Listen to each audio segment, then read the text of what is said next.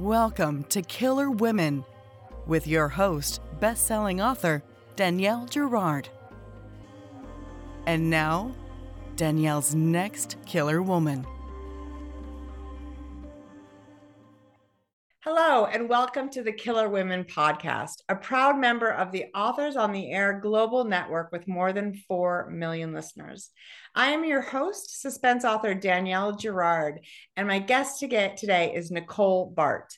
Nicole is the author of 11 novels, including Everything We Didn't Say, an October 2021 Book of the Month Club selection and Amazon editor's pick, and The Long Way Back Best known for her race to the finish family dramas, People says, Baart is also the co founder of a nonprofit and the mother of five. Ooh, she lives in Iowa with her family. Welcome, Nicole. Thank you so much, Danielle. It's so great to be here. So Nicole's also my sister's name, so I love that name. It's another really good French name. That's we were all given French okay. names all the words. Danielle is my sister's name. That's crazy. Oh my gosh, that is so yeah. crazy. Oh, I love it. Danielle's and Nicole. I'll have to tell my sister. Um, so yeah. anyway, before we start to, I have so many questions for you about your process and and your experience and all that wonderful stuff. But first, would you please tell our listeners about the long way back, which I loved so much I blurbed. Um, I got a chance to look at this early, which was and it's so so fun. So please tell us about the story. Thank you. Um, it's the story about a mother and daughter Instagrammer duo. Uh, they're influencers who travel the country in their vintage Airstream trailer. And after two and a half years on the road, they decide to settle down on the north shore of Lake Superior, just north of Duluth, a little ways. And very quickly, the daughter, Ava, goes missing. So the rest of the book is the two of them, well, Charlie trying to piece together what happened to her daughter and why and where she went and whether or not um, their time on the road had anything to do with what happened to her. So it's a dual timeline and dual um, POV narrative told uh, from the perspective of both of these women. And it really, it's just a lot of fun. I, I think it's a really fun book. I I certainly had a fun time writing it. So I, I had a fun time reading it, and I do. I mean, as a mother of a daughter, I have a son and a daughter, but as a mother of a daughter, I I really I felt like the I really resonated with the way the two women interacted. It's this that awkward moment where your child is kind of an adult, so you're trying to give her a little more freedom, and yet they're still a child, so you can't give them that much freedom, and then and they're pushing for more, and and it, it may you know it's all so true and real. So can you do you happen to remember the inspiration for the story? Can you tell us where the seed came from? I do. It was kind of a, a perfect storm. Three things happened almost at once. So 2020 the spring of 2020 everybody knows what happens then and the covid obviously. And we were stuck at home and i just started to become really aware of how um, interconnected we were online and our whole lives went online. Obviously everybody knows that. And I was seeing myself and my family and my friends um, start to be influenced by by things that they probably would have never paid attention to before because they were too busy living their real lives out in the real world. So that was the first thing. Uh, the second thing was my daughter turned 13. And in our family, when you turn 13 years old, you get a telephone for the first time. Uh, it's pretty stripped down. They get to call, text. I think we let them have one game and some music, um, but that's it. And for some reason, even though she is my fourth child, so we had gone through this with three kids before, I panicked at the thought of giving my daughter a phone. And I had to really dig deep in that and try to figure out why it was giving me so much anxiety and came to the conclusion that we're shaped by our phones. I mean, obviously, again, this is something everybody knows, but thinking about her with social media and worrying about how that would impact her and her self esteem and the way that she viewed herself was really weighty for me. So that was on my mind. And then the third thing that happened is our family went to Duluth that summer. We needed some time away. It was just a short drive for us, and we could, um, we were still isolating and stuff at that point, I think. So we were able to to just be out there and enjoy nature. And it kind of made me think of 10 years ago because 10 years previous to that we had taken a cross country trip with our family in our pop-up tent trailer. And it, it was just this sweet time where we connected and were completely disconnected from the rest of the world as far as technology and media goes. And yeah so kind of all three of those things together were happening at the same time and they made perfect sense in my mind the three of them were so interconnected i couldn't i couldn't pull them apart and really those are the three things that that created this book Yeah, and it's interesting. I mean, it's if I know because you have, you know, your children are now older than they were 10 years ago, obviously. Yeah. Um, and there is a different, it's such a different, there's such a shift between when you travel with, you know, kids that are kind of under 10, right? Or even up to 12, I guess. Um, and then when you travel with, you know, teenagers. And it's, it, you know, I look back and think that it was so hard when they were little, but it's, it's I miss the the sort of simplicity of those interactions and their willingness to to do yeah. you know to be part of the family and do you know more of what you know you want to do and be together. And it is it's a really um it's it is a different time. And you know so are your older three children boys Yes, we have four, uh, five kids. Four of them are boys, and just one daughter. So yeah, she's so, kind I mean, it is. I think there's something to that too. Like you know, my um i have a daughter and a son and my son is it the social media doesn't impact him the way it impacts my daughter and you know this goes of course to the bigger issue with you know women and what we're what's expected of us and what we're supposed to look like and um and all these sort of unrealistic and deeply harmful you know projections of you know people that that we're never going to be and live up to. And i you know that makes so much sense to me that that is that it is harder. It's harder to ha- i mean in some ways it's hard it's you know it's harder to have a daughter in this world. It's it's scarier I agree. And I, you know, all everything that you said is 100% true. And then add into that the feeling that you constantly have to be documenting your own life.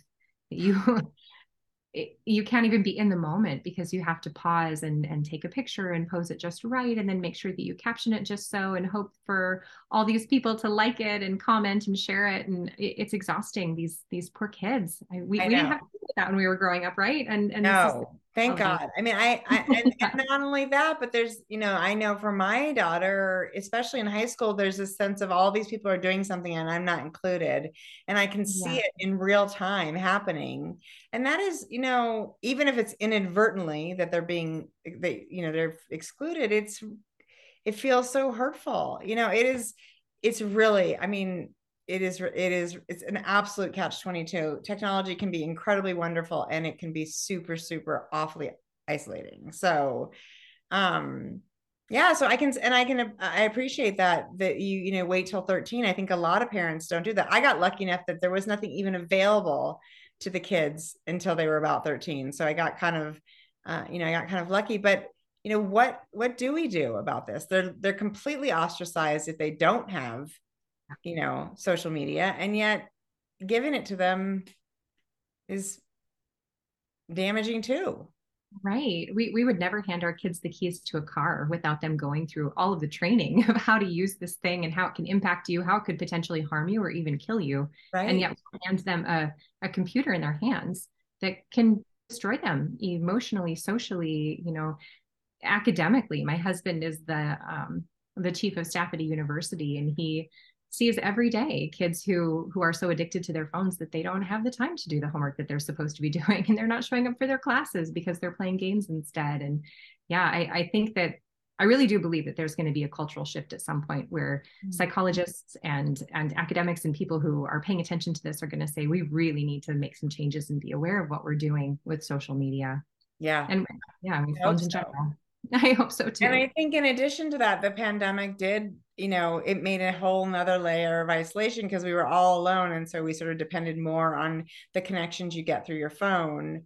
Um, which I think were were good in some ways and also again you know not good in in other in other ways um so it's, it's super mm-hmm. tricky. One of the we talked about this just for a smidge before we got um started recording but one of the wonderful themes of the book is about this you know that struggle. This is a you know she's a single mom and and this the struggle about you know of course wanting to empower her daughter to be independent and fierce and strong um, but also sort of you know at what point is our child old enough to manage the world how much do we have to sort of protect them still? And there's that of course push pull right? The kid wants more freedom the mother's you know want, wants less freedom. I mean there's all of those things. And and i think you know your books are often you know they're referred to as you know thrillers around family drama. So what about that sort of you know what about those those things interest you? Obviously you have a really big family so um yeah.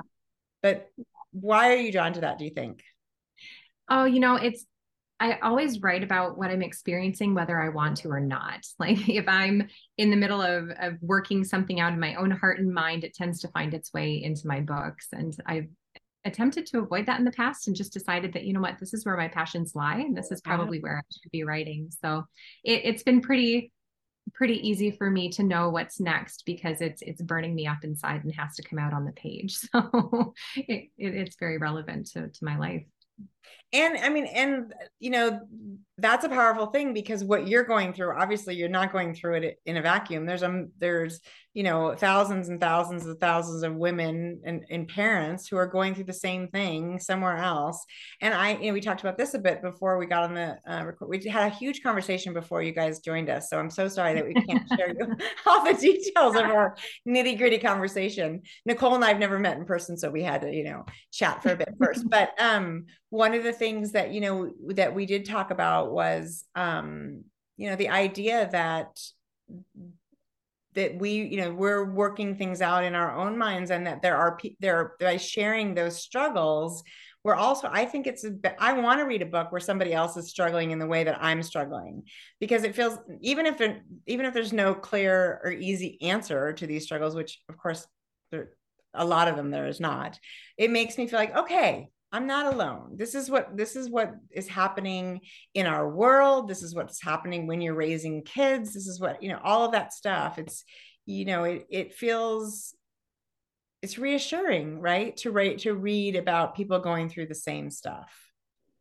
Well, obviously we write to entertain. Yes. But we also write, at, at least I write, and most of the authors that I've I am friends with and have spoken to feel the same way. But we also write to start a conversation. Like this is dialogue between me and my ideas and you and how you interpret them and, and your book club and your family and the people who are, yeah, wrestling through who we are as as people and and as a country and as a community. And I I love being able to spark those conversations. So Right. And exactly. And that's well put because this is it's it really is like, you know, we can dig into it and talk about sort of the themes and the and the the universality of the of the situation that each of the characters is in. But at the same time, we're reading a very entertaining story and you can read it start to finish and just be like, wow, that wasn't that was a great story and not think more about it. So it's it gives the reader the option, right?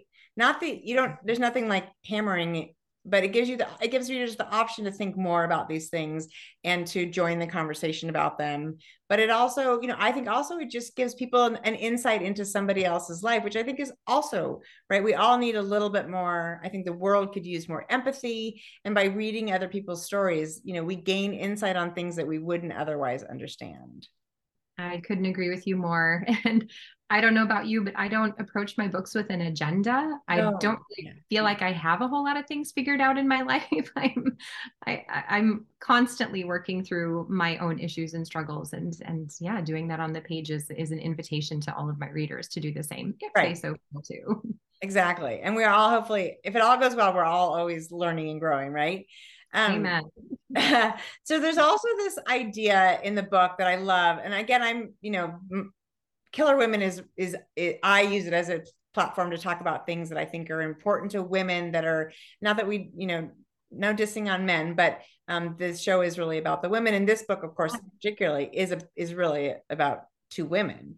Um, and one of the you know, there's this idea that Charlie, the mom, has about you know that her upbringing was really difficult right? Her mother was absent and and so there's a part of her that wants to make that up to her daughter. You know i think i do you know i, I feel like this is very much true of my own experiences. That whatever my mom did that i didn't appreciate i i try to do the opposite to, for my kids. And then of course you create a, a whole different slew of of issues. But it is there is something to sort of parenting our children in the way that we wish we had been parented. So do you think you know can we make up for the, the sort of shortcomings in our own you know in our own upbringing or do we create new problems or what do you think that is a fantastic question and i have come to the conclusion whether or not this is 100% true or not as hard as we try, we're going to mess up our kids. Like that has been a really difficult lesson for me to learn because I I gave up my career for a really long time. I was a teacher before I started writing. And even when I've been writing, I've been writing for 15 years now, and I've had children throughout all of that. And my kids have always come first. And in fact, the first few years when I was writing, it was almost a, a part time job or a side hustle because my kids were, I was pregnant, adopting, nursing, you know, I was just busy with my children. Um, and I, I feel like I gave so much of myself for them. And yet, now that they're older, now that they're going to college and they're moving out of the house, I'm realizing that as hard as I tried, I still messed up.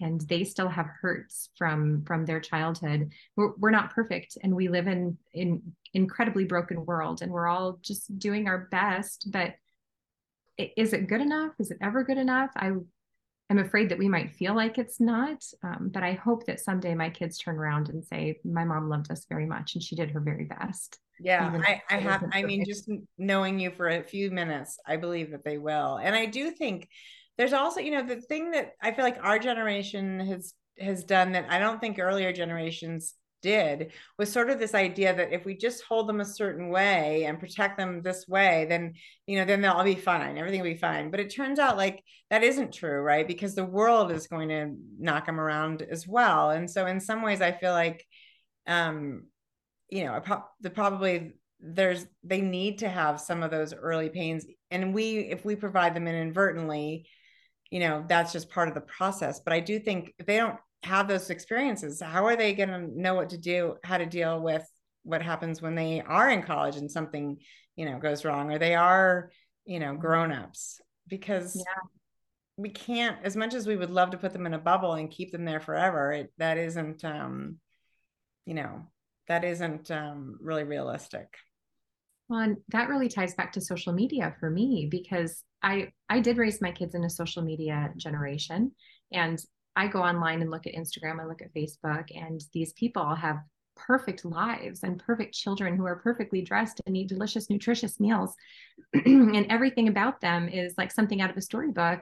And I looked at that when my kids were younger and felt so inadequate and so bad at my job. Like here I am failing as a mother because I can't live up to these momfluencers, you know, who who are doing it absolutely perfectly. And I, I hope that that the book is also j- just a way for for any moms who might be feeling the weight of I'm I'm a terrible mother, I'm not doing it right, or everything is so perfect online and my life isn't perfect. Right. I, I, hope it's a way for them to realize, no, that's not true. Everything that you see online is is oh smoke, smoke and mirrors, smoke and yeah. mirrors. That's what I always say. And you know, people, you know, as an and you know, as an author, you you know, you have a, a page, and everybody. I love it when my friends are like, you weren't in that place yesterday. And I'm like, okay, I know it was two months ago, but I posted it today. I mean, it's right. just the way it goes, right? I mean, and I know we're supposed to look perfect, but actually I, I would have, I would encourage people to check out your, your social media um, because you, I love when you post sort of the really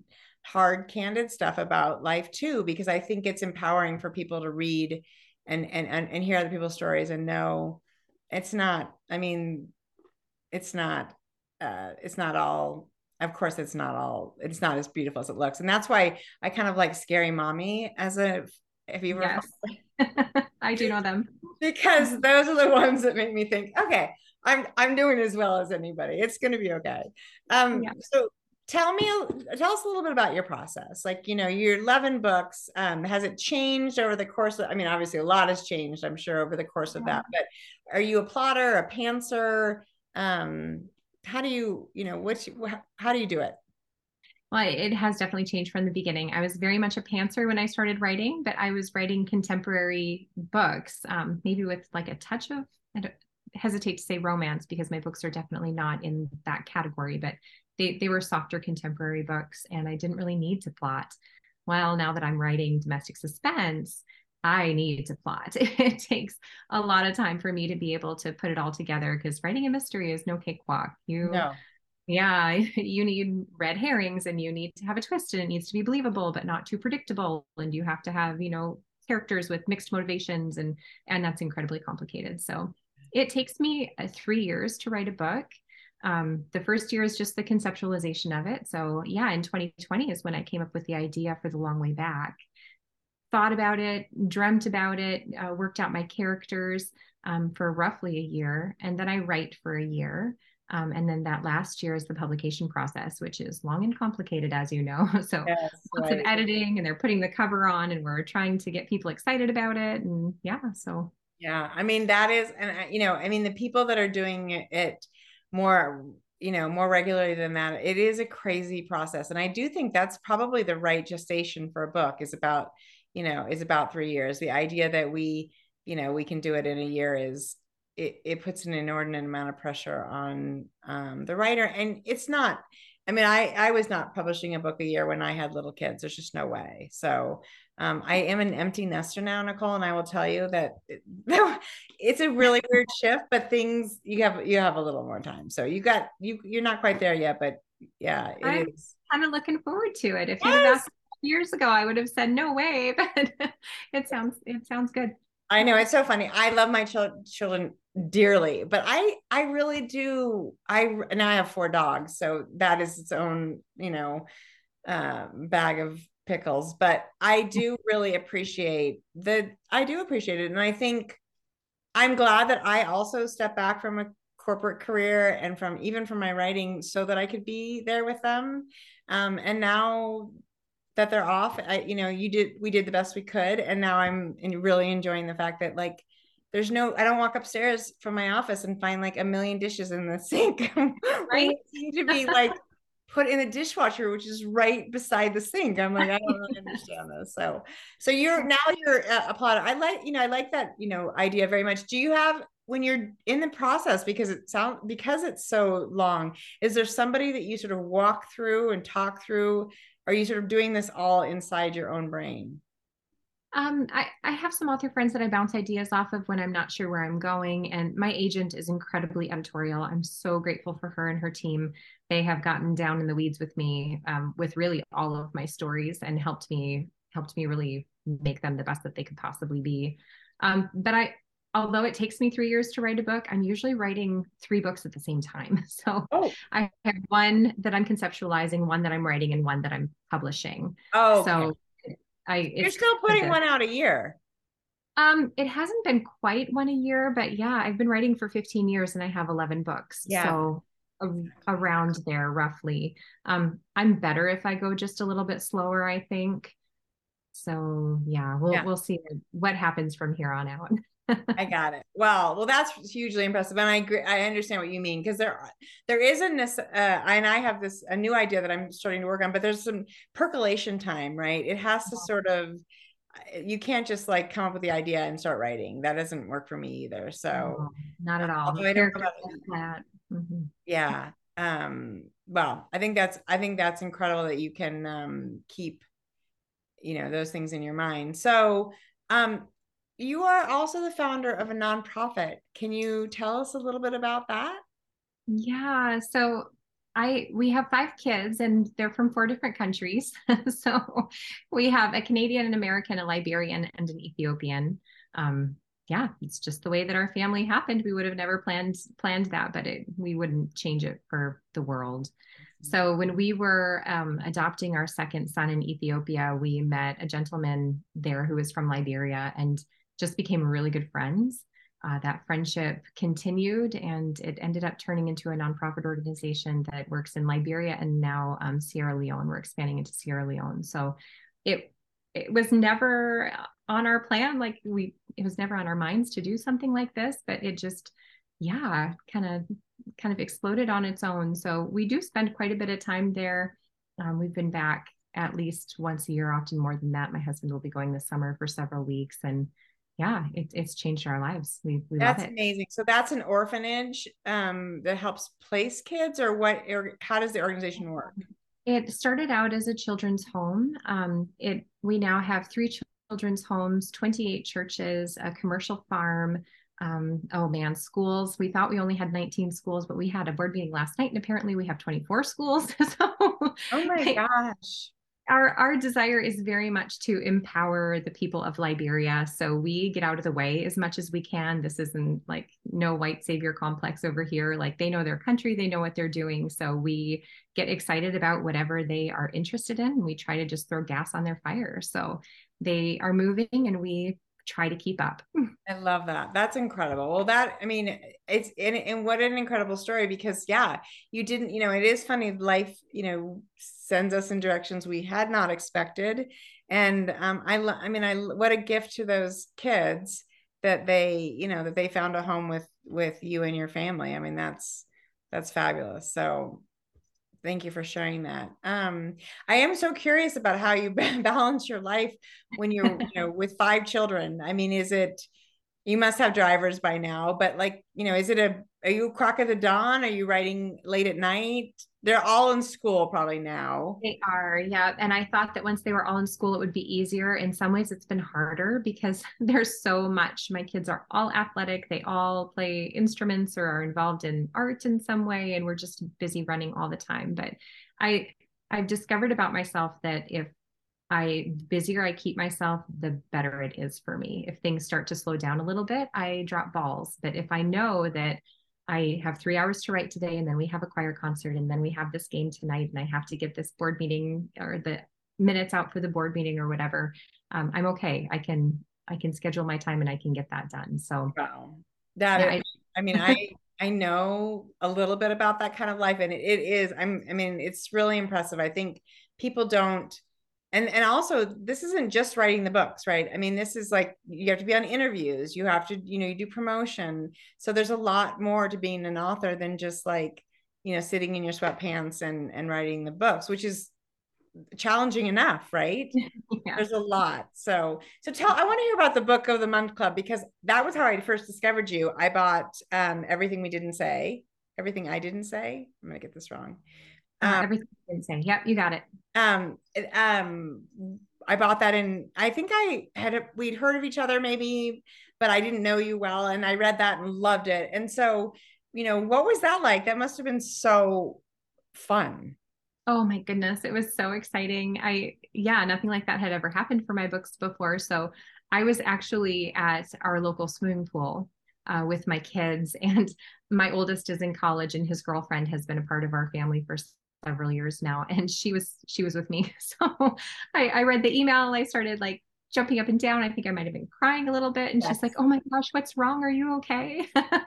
And you're so, like it's the best. No that is that i can imagine. Like that is one of those just super super exciting moments. And they did a beautiful job. I have it on my shelf and um and that's and this is another beautiful cover. I love what they've done here Oh, um, I do too. Yeah. It's gorgeous. It's so gorgeous. Um, okay, so can you give us a hint about what's coming next? Yeah. So I write in the Midwest. A lot of my books have taken place in the Midwest, um, but I also spent several years of my life in um, British Columbia, uh, Pacific Northwest, I guess, but just over the border on the Canadian side. And I'm going back there for my next book. So I'm super excited. Uh, my husband and I love to camp. When we were early um, in our marriage, we used to spend a lot of time going like bush camping, just driving off into the mountain and and finding a place to set up a tent. So I'm I'm going back to that setting with um, a woman whose whose husband has has left her. So in a very scary situation. So yeah, I'm super excited about it. I love that. That's so exciting. So now tell our uh, listeners this book comes out. Remind me. June 13. Okay, so by the time you are listening to this, this book is available. You need to grab it right this minute. And we will be doing a giveaway. I already have the giveaway copy which is super exciting. So don't miss the chance to enter to win that. And in the meantime nicole tell us where we can find you on all the places. So I'm probably most active on Instagram and it's just Nicole Baart, exactly what my name is. But you can also find me on Facebook and Twitter. Uh, from time to time, I put up fun things on Pinterest. I don't know about you when you write, but I like to make boards. so fun. And you share those. I love that. I, I do share those. That's kind of fun. And sometimes I share Spotify playlists too, because I always have to have a playlist when I write. Oh my gosh, I love that. I have I'm like a silent person. In fact, I like so much silence that I will be in my silent house and I will put earplugs in. Is that so weird? Oh.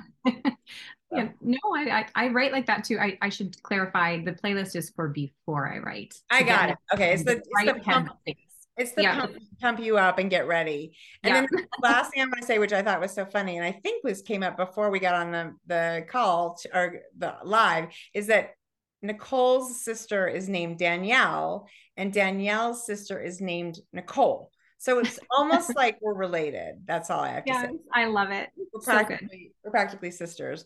Well, again, congratulations on the long way back. It's a, a, wonderful book. I was so thrilled to get a chance to look at it early, and it's been so fun to chat with you. Thank you, Danielle. Same to you. We need to meet in person. Definitely. We need to get to a conference together. This has been Killer Women with uh, Nicole Baart discussing her upcoming book, The Long Way Back, which is fabulous. Go grab it, and we will see you next time. Bye.